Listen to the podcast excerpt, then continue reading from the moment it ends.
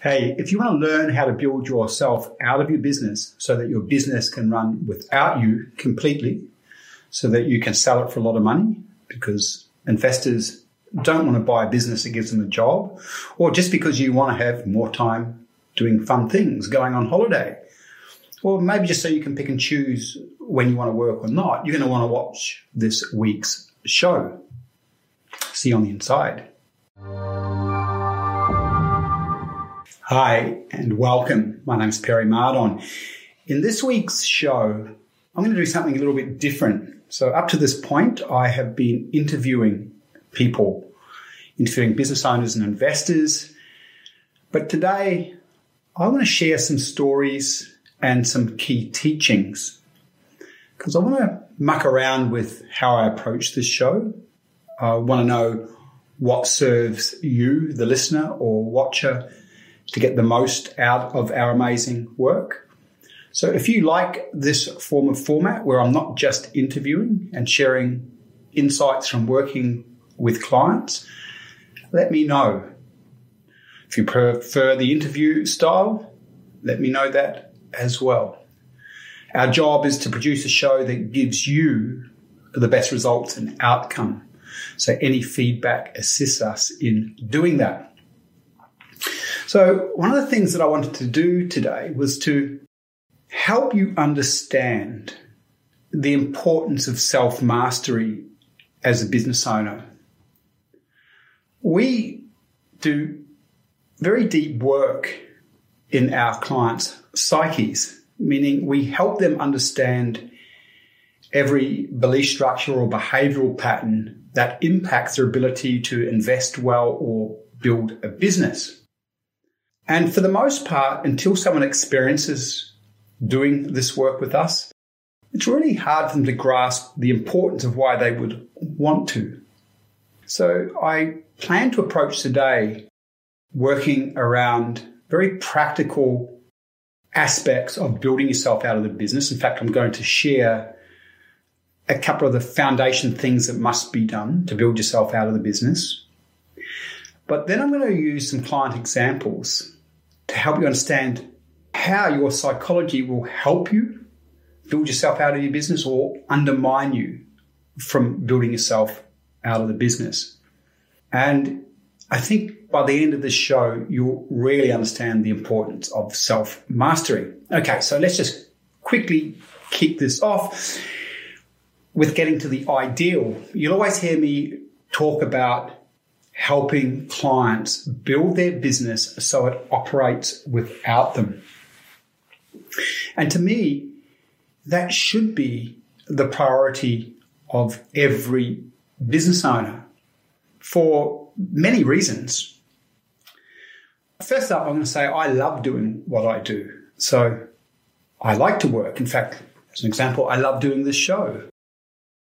I have very rare and unique skills when it comes to working deep within business owners and investors' psyches. I'm able to read people, I'm able to help them see their unconscious belief patterns. And these are things that I love, I really enjoy. And, and in some sense, I think of them as my gifts to the world. They are rare gifts.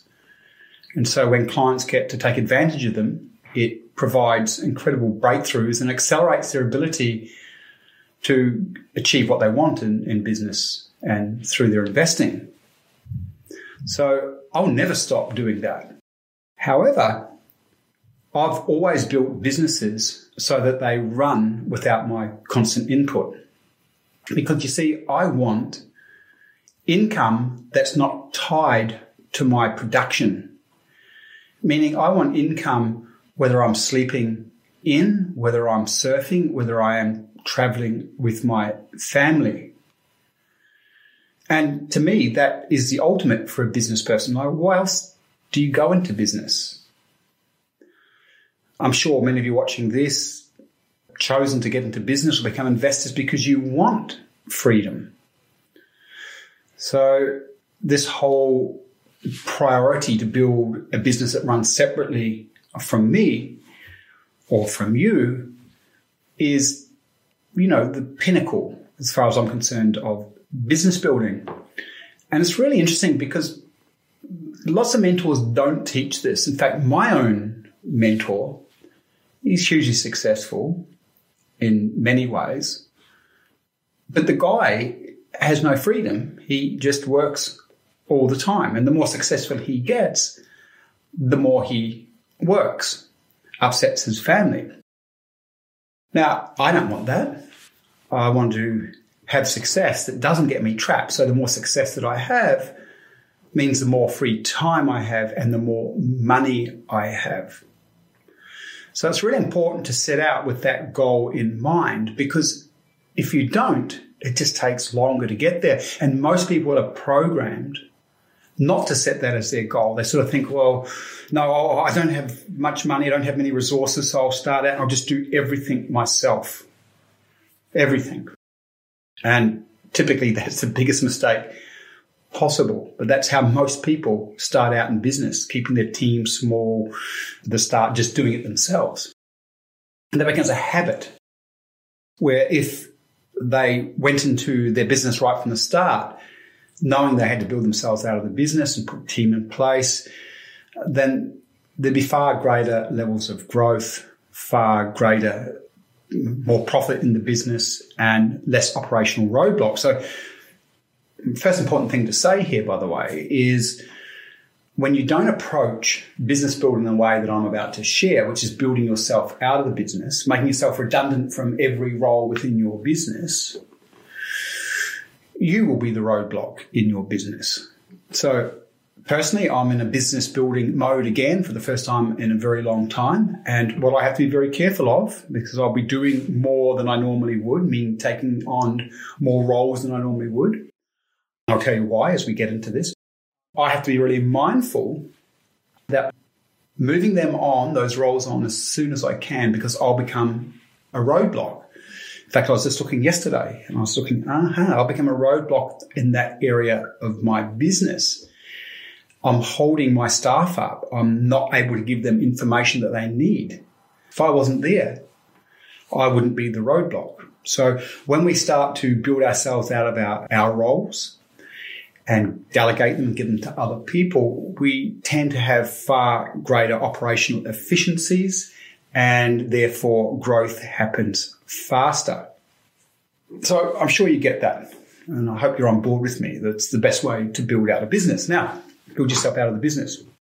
So let's get into some fundamentals of building yourself out of the business. Well, the first thing is as a business owner, you want to be working in your gifts and your strengths.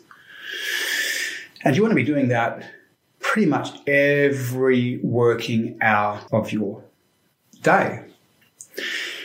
And if you're not sure what your strengths and gifts are, just go to my website, perrymardon.com, and you will see a link to an assessment that will help you understand your strengths and gifts and weaknesses as an entrepreneur or investor That'll be a great place for you to start.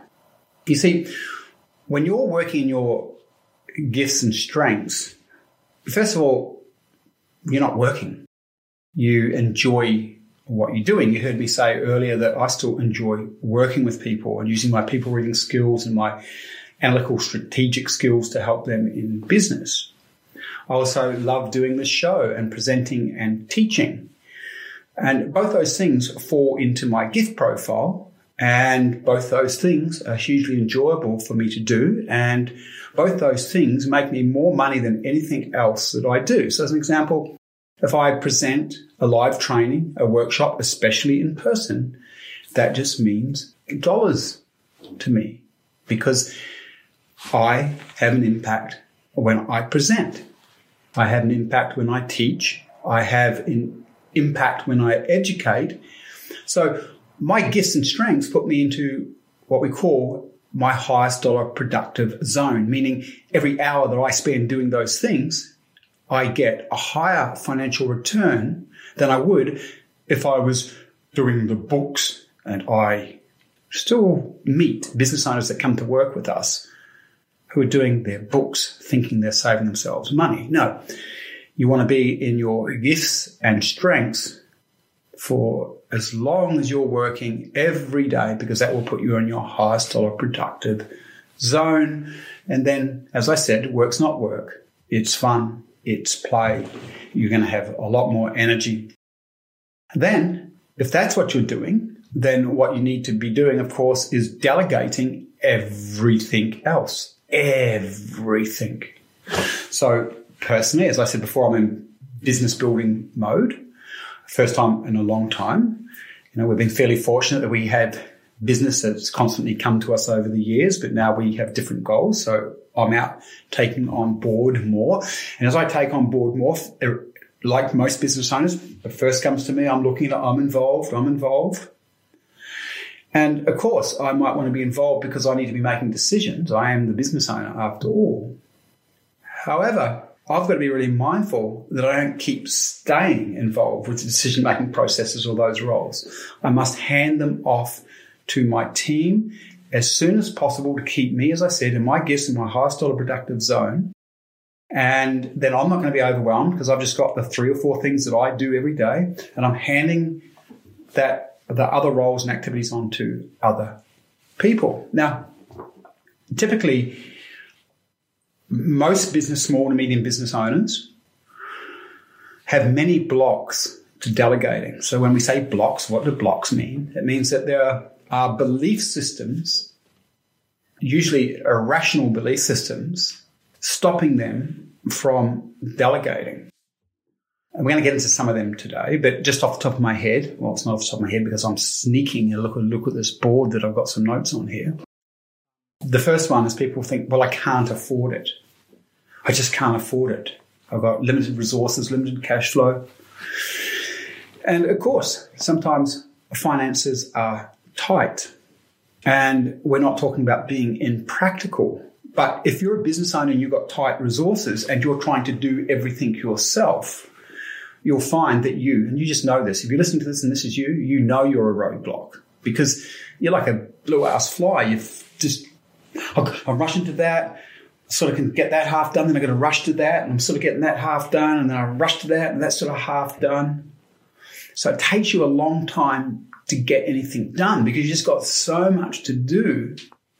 So growth gets slowed down. You're blocking growth. And, and not only in that, because you've got to do so much, you're undermining your most important resource, which is your thinking abilities. You see, an entrepreneur, your wealth comes from thinking, not doing.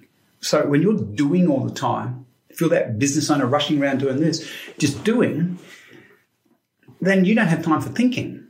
And if you don't have time for thinking, then no one's doing the strategies or no one's working on the, the business development plans. No one's getting breakthrough ideas about how to grow the business fast. You're just doing.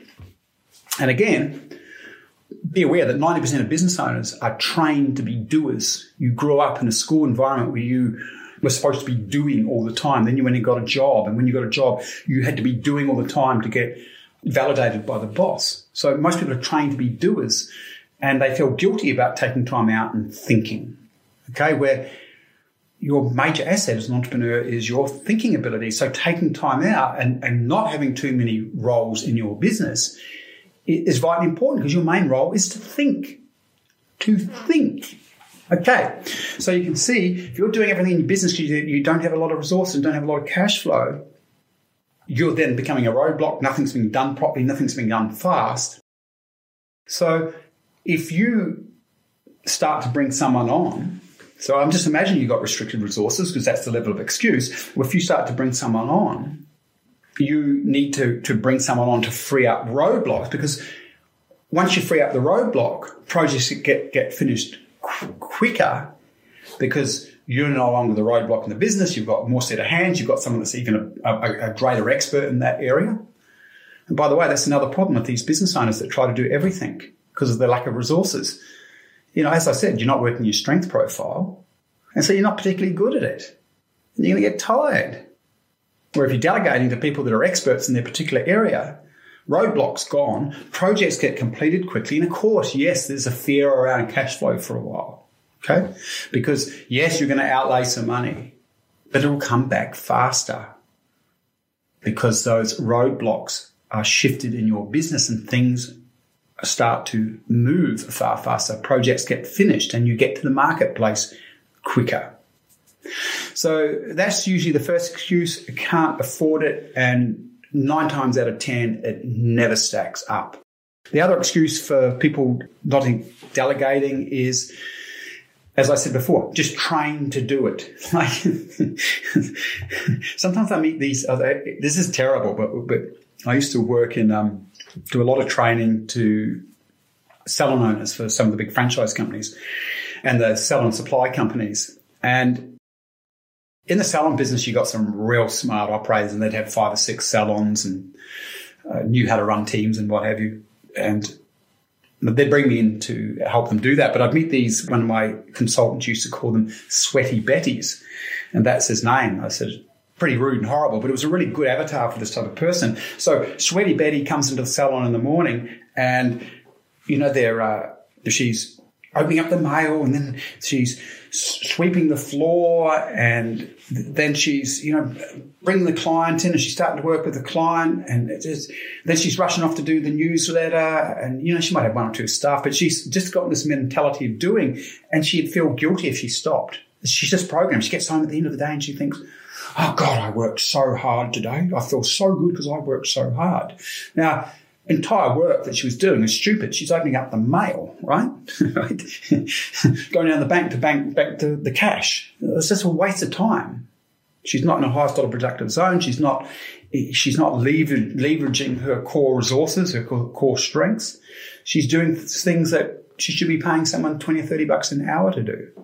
So if you've been trained to be a doer, it just becomes an unconscious habit to do things yourself and you'll feel good about yourself because you're fulfilling some unconscious work ethic. The other aspect of that is there are a lot of people that go, well, why would I pass that on? I can do it. I can do it. And so uh, I used to have this one. I'm capable at a lot of different things, meaning, you know, I can uh, I can work out software quickly. I could build a website. I could do, do, do all sorts of things. And I used to enjoy getting those skills. And then I realized this is just ridiculous because the more that you can do things, the more roles that you'll go to take on, the, the, the less that you're spending time in your highest dollar productive activities. Uh, the other one is I don't trust people.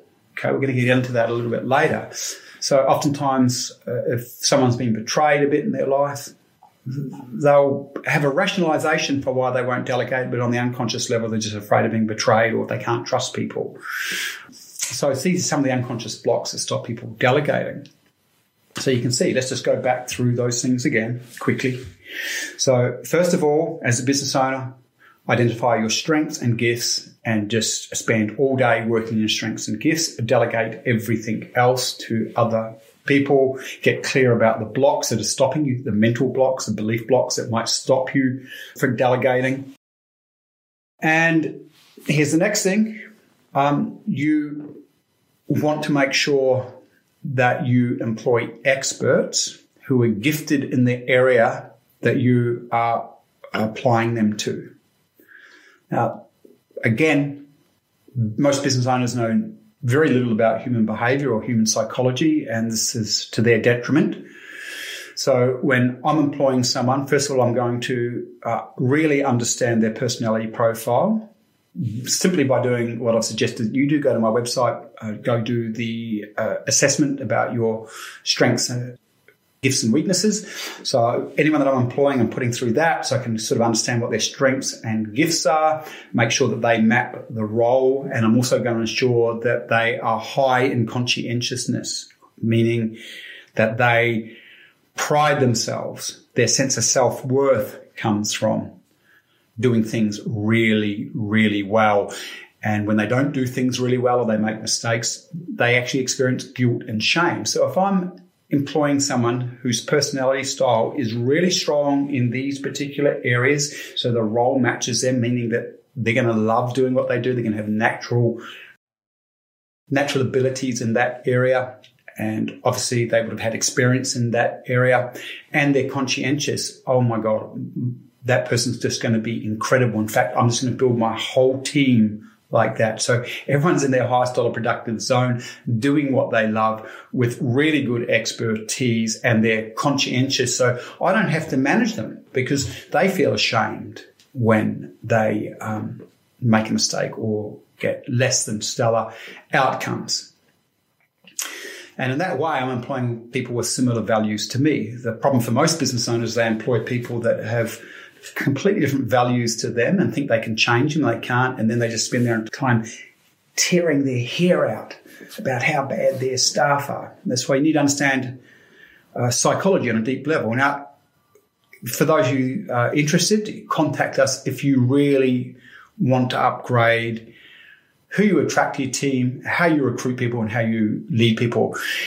Clients that work with us on a deeper level, um, that's one of the priority trainings that we give them. In fact, we give them a recruitment system that guarantees to get rid of comfort seekers from even applying. So comfort seekers, well, they don't have high performance values. They're not super conscientious and basically 70 80% of the population fit into this profile. What will happen when you leave your business to go out for the afternoon or to go away for a week is they'll all slack off. When you know how to uh, recruit high performers who have high levels of conscientiousness their, in their value systems, you can leave your business and they're going to run it just as perfectly as you would, even better. Okay. So really important to understand this stuff. So if you're interested in that and you want help with your team and staff, just contact us because it's something that we specialize in and we help you get the knowledge that we have around people and teams. Okay. So the other aspect of delegating. So here we are. We've got everyone on the team in their highest dollar productive activities. We have uh, everyone doing what they're highly skilled at and what they love. And by the way, I, I prefer to employ people that have real high levels of expertise. In my experience, it's worth spending the money on those people that are really highly, highly skilled. Uh, when I was younger, I used to think, oh, no, I can't afford that. I can't spend that. I would just pay the price. So, especially in important areas of business like marketing, where a high level of expertise, which is going to cost you more, but a high level of expertise, which has been proven over the years. So, anyone with a high level of expertise has results and has had results for, results for years. They're going to charge you a lot, but the, the outcome difference between a person with real expertise and the sort of average types that you'll pay a lot less for it's just not worth it. Pay the money, you just get the results. Expertise is valuable and worth investing into. So typically when we delegate, we start to look at a couple of key principles. So first of all, just imagine here you are, you've got brought a new team member on. Well, first of all, what you want to do is you need to set them up so that they are able to take care of every aspect of their role without ever having to come to you. So if you're a business owner who has staff members that are coming to you to ask you questions all the time, then, well, it says a couple of things. First of all, you haven't trained your staff properly, or you may not have the right staff. We're going to get into that in a second, but it's usually either of those two things. Because if you've done this effectively, you'll have a really well defined system a well mapped out system and you'll have a systems manual and you'll train that person in how to run that system. The system means, you know, all the processes within their role and you'll work out what this, the scope of decision making capacity they have. So sometimes this is tied down to uh, dollars. You know, you can only spend, uh, make decisions up, up to a thousand dollars or three thousand dollars or what have you. That's sort of some criteria, but basically you're going to help that person understand that they're allowed to make they've been given permission. We call this permission. They've been given permission to make decisions about all these things. Now, everything else is documented. And so decisions are usually things that fall outside of normal everyday criteria. And they're allowed to make decisions around all these things. They're given that, they've been given their permission. You see, if you haven't given permission to them, they're not clear about that, then some people, depending on the level of confidence, we'll talk about that in a second, will not make any decision and they'll keep coming back to you to have things checked off on, and then it's a waste of time having staff member. And really confident people will decide that they can make the decision when they probably don't have the skill set for making that decision. So the first thing is what is the level of permission around their decision making? And the next thing is their confidence. So if they're allowed to make decisions around all these things, some people by nature will be confident in decision making and some people won't. Uh, what I mean by confidence, okay, so I have a staff member who for years would be given permission that they could make decisions around these areas of their department and they would maybe get partway through their decision making process, but they would always come to me to just make sure that I agreed with what they were doing.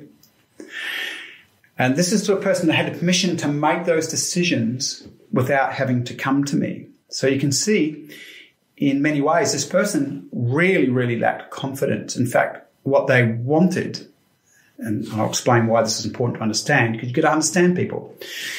What they really wanted was a mummy or a daddy to make decisions for them. Because if the mummy or the daddy made the decision, so by the way, mummy or daddy's being symbolic here, but it probably ties back into their earlier childhood. Okay. So if, if the mummy or the daddy or the boss makes the final decision, then if anything goes wrong, I can't get in any kind of trouble because the boss signed off on this.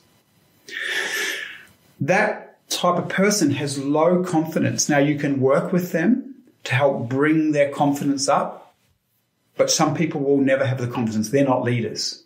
Okay. That type of person is a follower. And from uh, in our profiling system, that would fall into the evaluator. The evaluator must have rules. They, the evaluator likes to work in environments where there are rules. Something about this person I know. Like, I can't swear because it's on a show, but like this guy is, I like him, but he is a, beep, beep, beep, beep, beep. He's a bureaucrat. He works for Australian Health Department. And, you know, he's got these rules and all he does is go around terrorizing people because Australia is one of the most rule fixated countries in the world. In fact, it's a nanny state, but, uh, and getting worse. And so he's the enforcer of the rules for the bureaucrats. He doesn't think about whether the rules are fair on people or whether they're good rules, bad rules. Uh, he's just there terrorizing everyone, right? I'm sure he, did, he serves. He, he's of service. But like most bureaucrats in Australia and their rules, they're a bit too fixated, go too far. And so he's around there terrorizing everyone. Uh, in his particular field, I can't mention what field it is. And, uh, you know, he's part of a regulatory body, but he's there f- following the rules, following the rules, following the rules, and making sure everyone else follows the rules that the government's laid down. Now, this person's a follower. They're really good at what they do. But that type of person can fall into what I talked before, where they have very low levels of confidence. And even though you give them permission, even though you keep working with them to build up the confidence so they can make the decision on their own, they don't want to because they want a mummy or daddy or an organization to take the fall for any mistakes. And that's just how they are wired. Those types of people just need to work in rules orientated environments. And as I said before, that falls under the typically evaluators can move that way uh, in our profiling system. And again, if you haven't done it, go check out, uh, go to the website and check out our entrepreneurs and investors uh, psychological or behavioral assessment, and you'll get a lot from it. Okay, so there's some basic things that need to be done in, in that permission, making sure the person has the information that they need. So, as I said, if they've got low confidence, you improve their confidence by helping them make the decision, helping give them the information to make the decision. But after a little while, they should have all the information. They should be able to go away and leave you alone. Leave you alone. Because if you've got a staff member who won't leave you alone, who's not willing to make decisions, they're a drain you're going to have to move them out of a leadership position if that's the case, because you need people on your team. And this takes me another thing you need to think in departments. You need to have that department managed by one person, another department managed by another person. It doesn't matter if you're in a small business. And they got to manage it. You got your jobs to do. They got their jobs to do.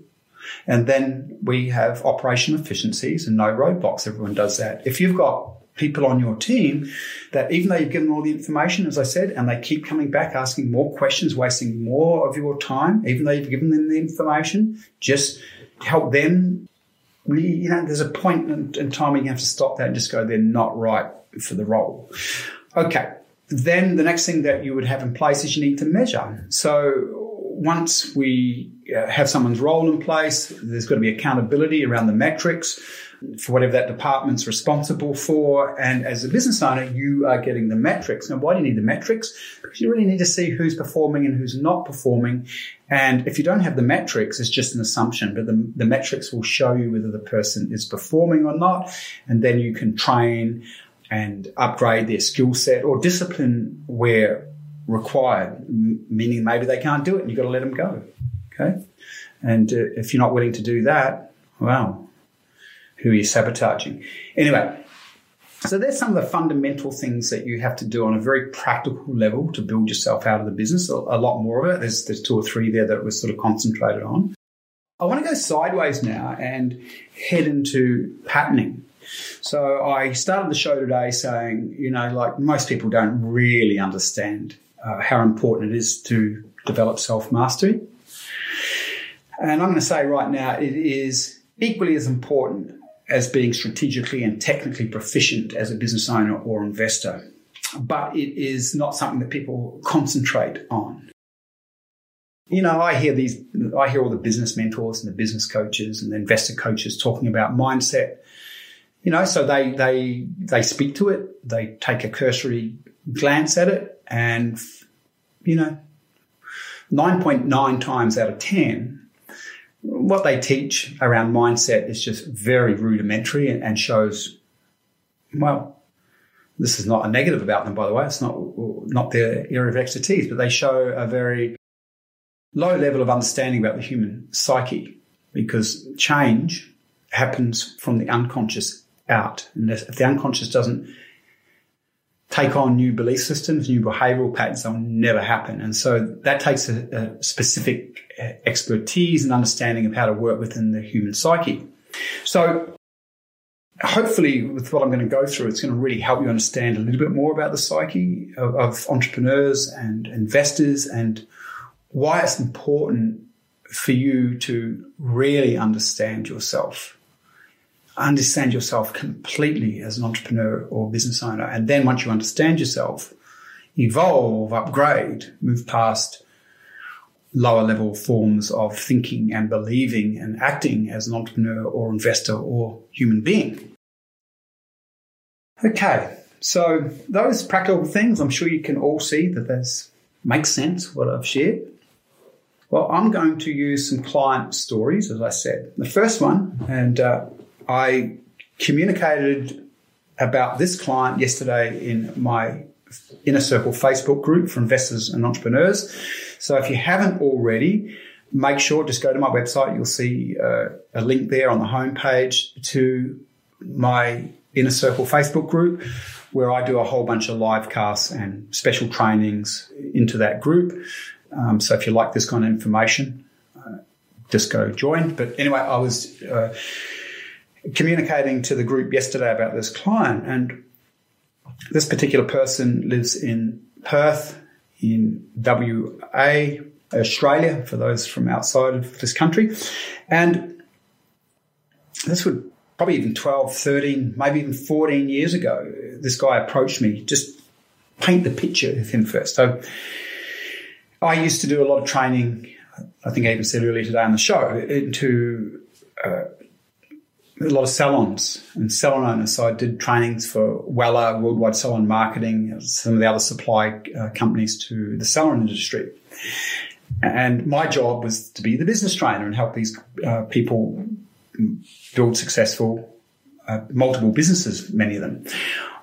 Teaching what I'm teaching here now, right? How to build yourself out of the business. Now, so this guy came to me. He's super flamboyant. He's a star and so in the salon world, if you're a star, it means that you're serving like the models and the actors and the actresses and you um, are constantly in the magazines giving hairstyling tips. And I'm not talking about the lowbrow women's weekly magazines. I'm talking about the high end fashion magazines.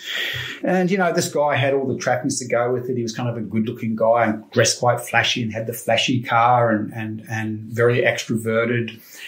And, you know, I remember going into a salon and it's like he, he, just the way he would move and, and how he would uh, communicate. He, was a charmer, you know, uh, what we call a star profile. Um, so a star profile is a, a, people attractor. They're really good with people. They're magnetic to people and everyone wants to be around them. And uh, as I said, really good hairstylists, help them feel beautiful. So he charged, this is a high end salon. They charged a, a lot of money. And he had, I forget what it was, about four or five staff at that time. Uh, maybe six or seven, but they all took a secondary role to him, meaning, you know, he was a star and the, the, problem for him, of course, is the more successful his name got, the more everyone wanted him. And so the more successful he got, the tireder he got. He still had a business to run. He still had staff. And the staff was sort of secondary. So if you've got a, a salon like that, people are paying top bucks to see him. But everyone else still wants to go to the salon because they've heard how amazing this guy is and the salon's got a bit of an aura around it because of what he set up. So you've got people that will pay less, but they're working with the the the um, uh, the other hairstylists. So it's still all based around him. So he's burnt out and tired, and he wants to shift the business so that he doesn't have to work in it. He would like to set up another salon. So have two salons, have passive income, so he can go do some of the things that he said he wanted to do. So obviously, we started to put in some of the protocols that we talked about today. Uh, one of the big things, by the way, we had to extrapolate his or, or, or, take his star profile and now build it into his team. So rather than it being about him, I am the special one. I am the incredible one. I am the gifted one. That had to be passed on to his team. My team are gifted. My team are incredible. And that's the positioning that was required to make the salon successful and turn things away from him. So basically, these are my hand-picked people that I, the superstar, have trained. Okay. So he approached that reasonably well, but at that point, I knew that I was going to be struggling with something with him, that he would start to undermine this the process of the business running without him. But oftentimes when I'm in the middle of things, I just watch, see and watch how things unfold. I make a mental note. I do that in my own business as well. I watch people. I see how things unfold. I don't always rush in to, to deal with it. I, I like patience. I like to think things through and observe. But what I could see is he was kind of resistant to turning his team into the stars.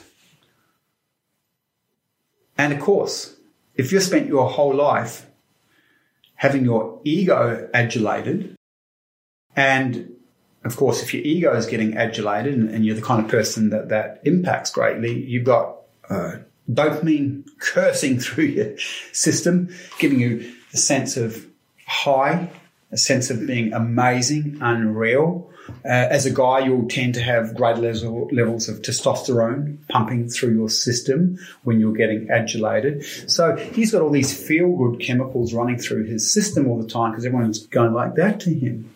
And for those that can't see because you're listening to this, I've just almost uh, adulate, you know, prayer to the altar of the amazing so, hairstylist. So first of all, that's where I go, ah, he's addicted to this. He's addicted. He doesn't want the girls getting it because he sees that as a threat. Anyway, he completes it. I can see he's struggling with it, but he completes it. I'm on his back all the time and we get there.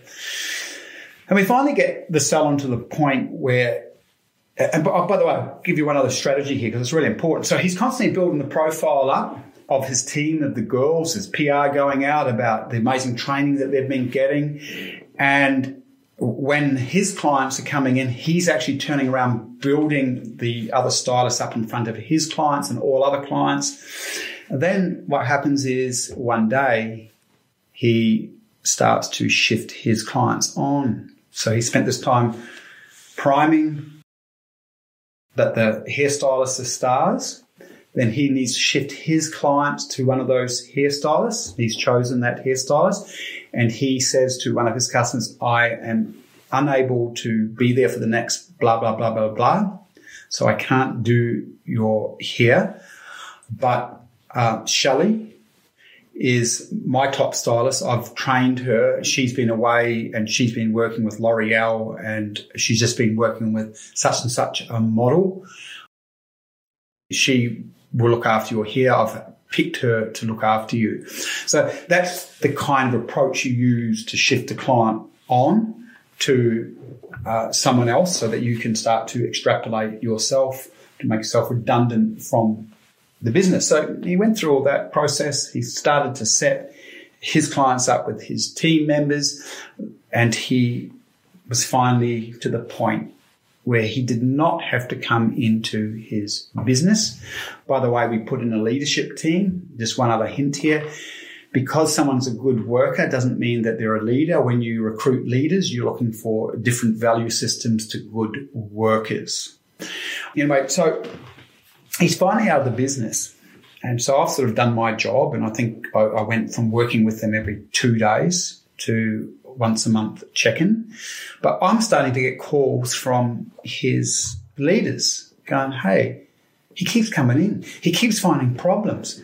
He's in here all the time talking to, to the customers. He's in here pointing out all the mistakes that we're supposedly making and he's turning molehills into mountains, meaning he's being a dramatist. And anyway, not hard to see. I quickly came in and I spent some time with him and all the things that I'd sort of seen when he was passing on the star profile from him to his team were certainly fully inflated in his personality now. And there was another element, which I'll get into a second. So what happened is that the moment he was free of his business and the business was running for him, he went into a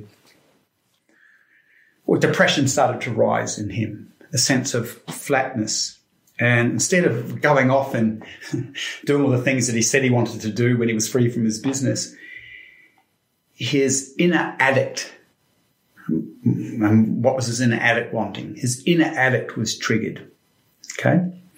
And his inner addict was triggered because he wasn't getting certain uh, dopamine hits that he was used to getting. So, what were those dopamine hits he was used to getting? Well, as I said before, when you are good at something and people adulate you, your sense of self worth is constantly being stroked. And so you walk around feeling good about self because other people are telling how good you are.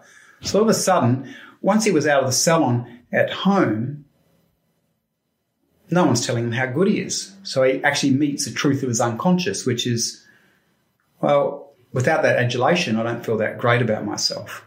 So that's first level of work on for him. The second one was, this guy's an extrovert. It's not just he wanted the adulation, he, he loved connecting.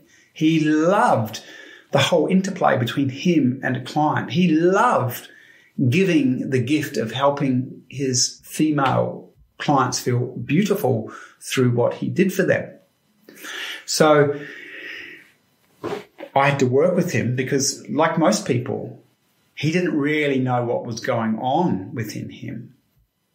He could just see the surface manifestations of the behavior and he's rationalizing why he had to come in and, and, and get back into the salon, trying to find fault with the girls, even though there was nothing to find fault in. So I had to get him clear about what was really happening on the unconscious level. So again, those two things. He's saying, I'm no, on the unconscious level, go, I'm no longer getting that meaningful interaction with people where I give them my gift. And no one, I'm not around people telling me how good I am all the time. So in that conversation with him, I helped him see those patterns. And that's the most important thing you can ever do for anyone. Help them fully see their patterns. So he could fully see it. And once he could fully see it, he could make a decision. And my question to him was, what do you want? Do you want to keep getting the dopamine hits from everyone adulating you?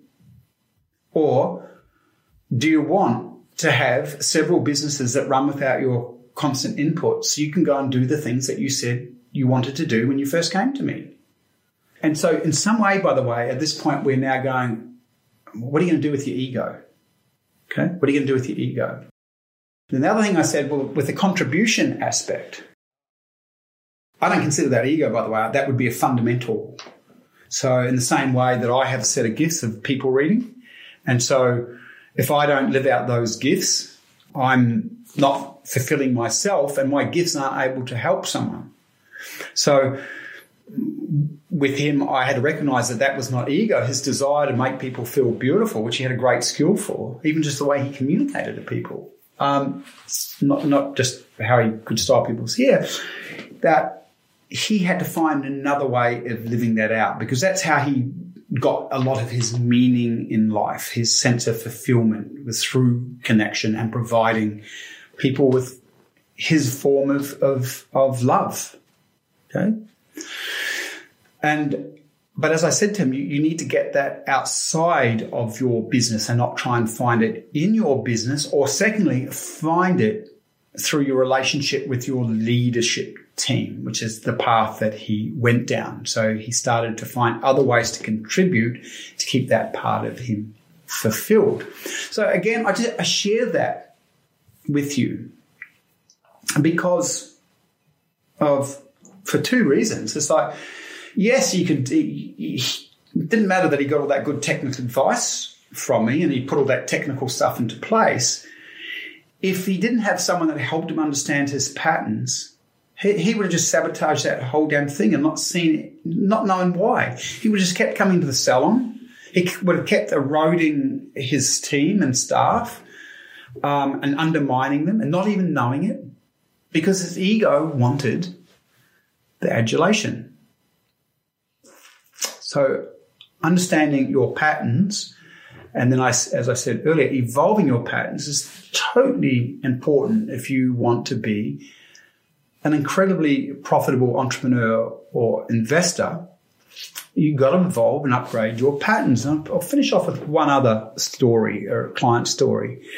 Um, ah, these these stories are endless, by the way. I'll probably share a few over the few more over the coming months. But I mean, I've been doing this work for just working with people. I don't know, like over thirty years. So I've got a whole bank of stories about the human psyche from an entrepreneurial and investor's perspective. Okay, uh, I've got two that I could use actually. What would be a good one? Okay, I'm going to go to, yeah. So, I'll go to a trust one. So, a gentleman I worked with uh, many years ago, within the first year, we did all the things that I said earlier. We put key key team in place, um, and undid the roadblocks in the business by the, the, when I first started working with the business owner, he was trying to he, he was doing about four or five roles, and because he had four or five roles, none of those roles were being done efficiently or properly. So we profiled them up and we worked out, well, these three roles, put them in his gift zones and his highest dollar productive activities. We gave the two roles to uh, a new leader that we brought on. So all of a sudden there was a far greater operational efficiency. And I think in the first year, we, I, I saved him about 20 hours a week.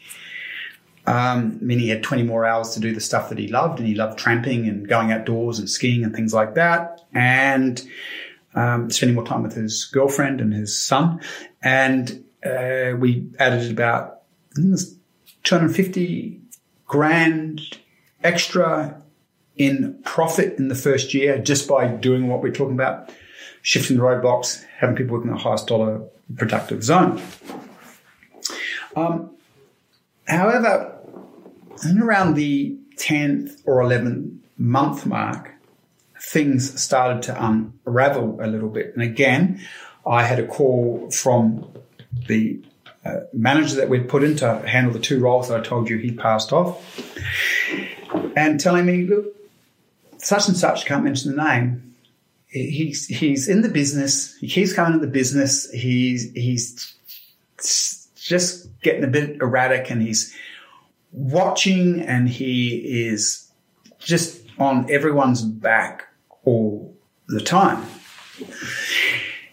Anyway, I was like, well, what's going on here? Why, why have we had this 10 or 11 months where this hasn't showed up and now it's happening for him?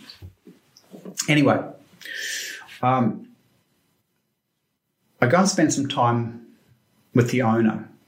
And I'm going to quickly tell you about his childhood because childhoods matter when it comes to our patterns as entrepreneurs. As a child, he had, I'm not going to go into the details, but he, he was betrayed by primary family members. So I want you to picture this for a second. As, as, a young baby, when you come into the world, if your your mum and dad, uh, and, and, there can be no such thing as a perfect parent, but let's just say they they're good parents, and you will feel so loved because as a as a child, all you want to do is to feel loved and to be able to love back. Now, being loved is symbolic with survival. So as an example, you know, here you are, you're like four, four, four months old and, you know, you smile at mummy and mummy smiles back at you and you know, as you as as you smile at mummy, she, she her oxytocin gets triggered. Oxytocin's the, the, the bonding hormone, or the dopamine gets ex- triggered in your mum. Um, her milk supply goes up, but her smiling back at you because of your smile ensures your security. Right? Um, mum, mum's happy with me. Mum, mum, mum's happy. She loves me. Um, that means I'm going to get uh, some milk today, and I'm going to survive. And basically, that's the underlying principle. When you feel loved by mum and dad, you feel safe and you feel like you, you're okay as a person.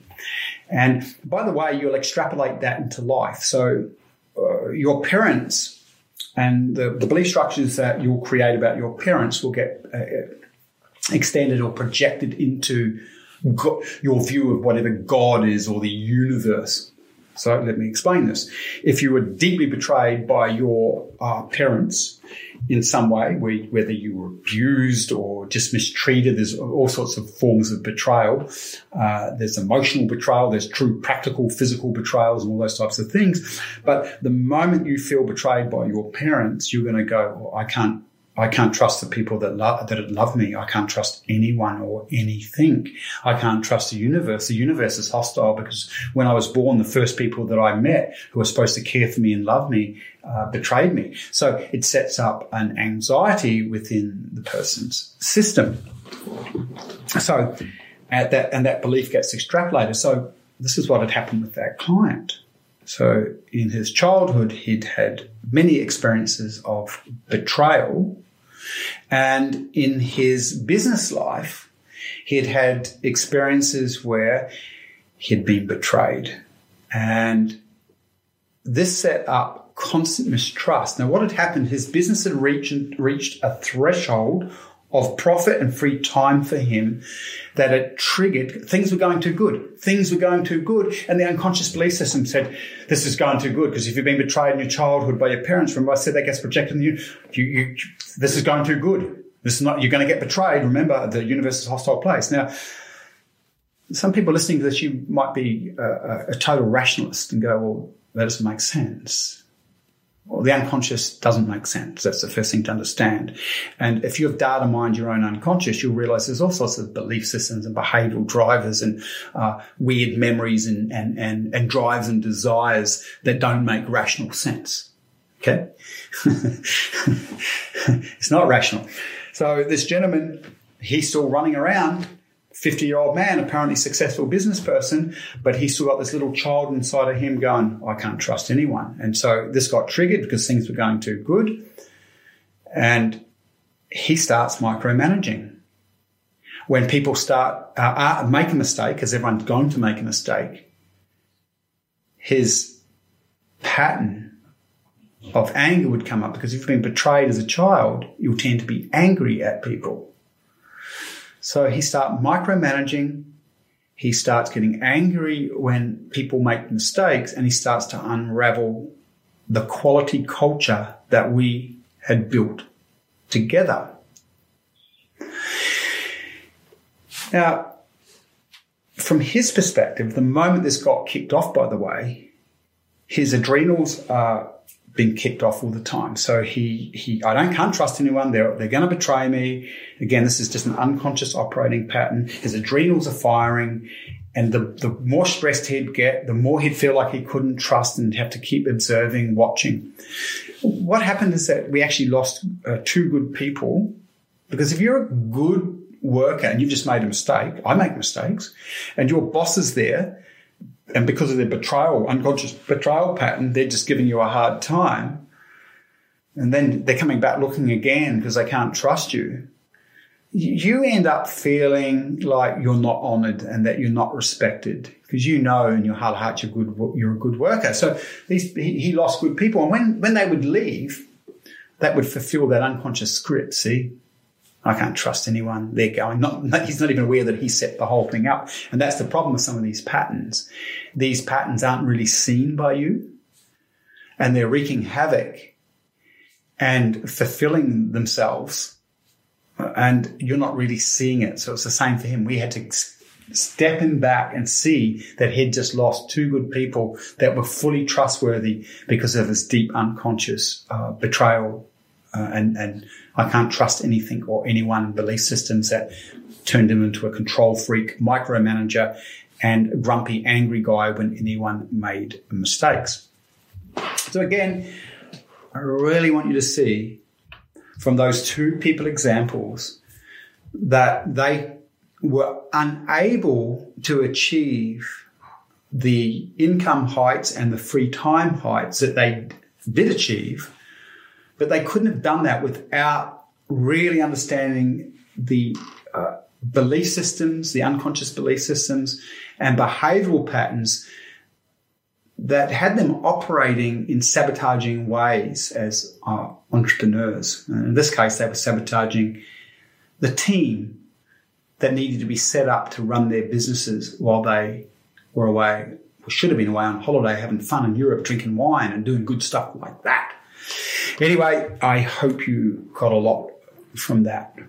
Now, if you are interested in finding out more about working with us, if you're interested in getting more good quality information on becoming a high level investor or building yourself out of your business. There are a number of ways that you can do that. First one, as I said before, make sure you go and do our uh, key strengths and gifts assessment. You'll find that on the website. You can join me in my inner circle, which is my Facebook group. Again, you'll find that on the website. Also, if you really enjoy and like this uh, show, share it with other people. It is different, as you have probably worked out by now, because we do go quite deep into the psychology as well as the strategies. Share it with other people. And if you really want to take a deep dive and really do your business or investing uh, an incredibly good service, an act of self love for your future wealth would be to come and work with me in a breakthrough profit workshop where I will help you very quickly see what it is within you or your business or your, your investing approach that's limiting or slowing down your ability to achieve the wealth and freedom that you're in business or investing to achieve. And again, you'll just find that on my website. Anyway, that's it for this week's show, and uh, I look forward to connecting with you next week. And again, feel free to tell me how we can improve the show, what formats you like, whether you like this format or the interview format. And the more feedback, the better, because we're here to serve you. See you next time. Bye.